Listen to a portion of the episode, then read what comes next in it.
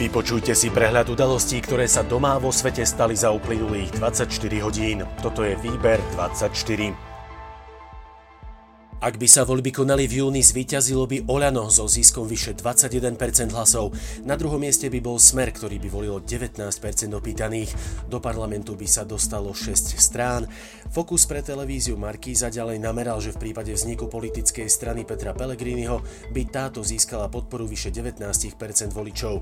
V takom prípade by mal Smer Roberta Fica menej ako 10%. Koalícia vydrží, aj keby predseda Národnej rady Boris Kolár pre diplomovú prácu zo svojho postu odišiel. Povedal to podpredseda vlády a minister hospodárstva Richard Sulík. Zopakoval, že s Kolárom sa poslanci za SAS stretnú v stredu. Rozhodnutie necháva predseda strany na nich. Koalícia však podľa jeho slov potrebuje čas.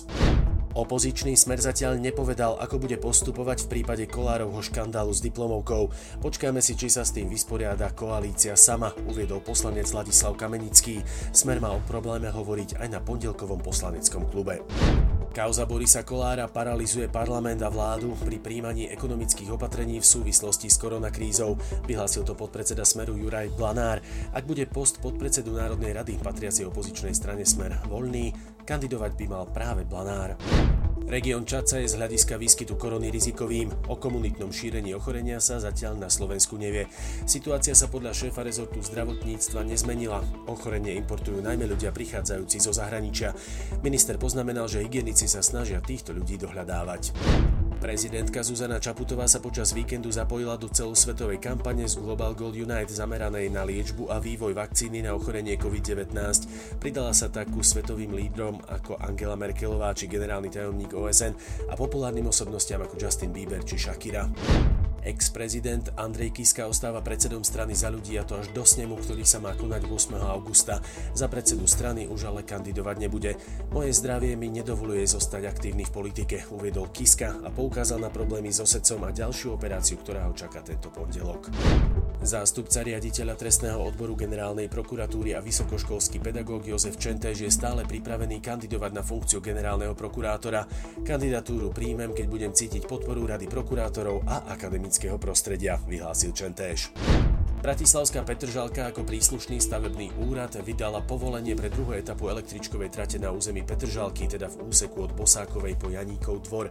V júli tiež spustia premávku električiek cez tunel a po nábreží. Presný termín však zatiaľ známy nie je. V kauze vraždy novinára Jana Kuciaka bude v pondelok pokračovať hlavné pojednávanie pred Senátom špecializovaného trestného súdu v Pezinku.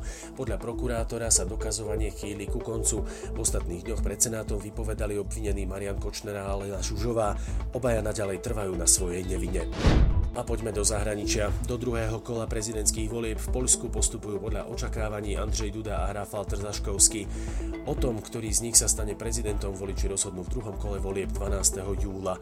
Z exit polov vyplýva, že Duda získal necelých 42% hlasov, kým jeho hlavný super niečo vyše 30%. Účasť vo voľbách bola vysoká. Aj napriek opatreniam a obmedzeniam svoje právo voliť využilo takmer 63% oprávnených voličov.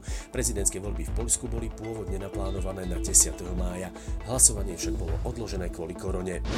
Staronový islandský prezident Gudny Johannesson, ktorý bol v sobotných voľbách opäť zvolený za najvyššieho predstaviteľa štátu, získal podľa konečných výsledkov 92,2% hlasov. Som poctený a hrdý, povedal Johannesson v Reykjaviku počas volebnej noci. Dodal, že výsledky volieb sú pre neho dôkazom, že Islandiania oceňujú spôsob, akým vedie svoj úrad. Britská roková skupina Rolling Stones pohrozila americkému prezidentovi Donaldovi Trumpovi právnou žalobou, keďže aj napriek príkazu na zastavenie činnosti používa na svojich predvolebných zhromaždeniach piesne tejto skupiny.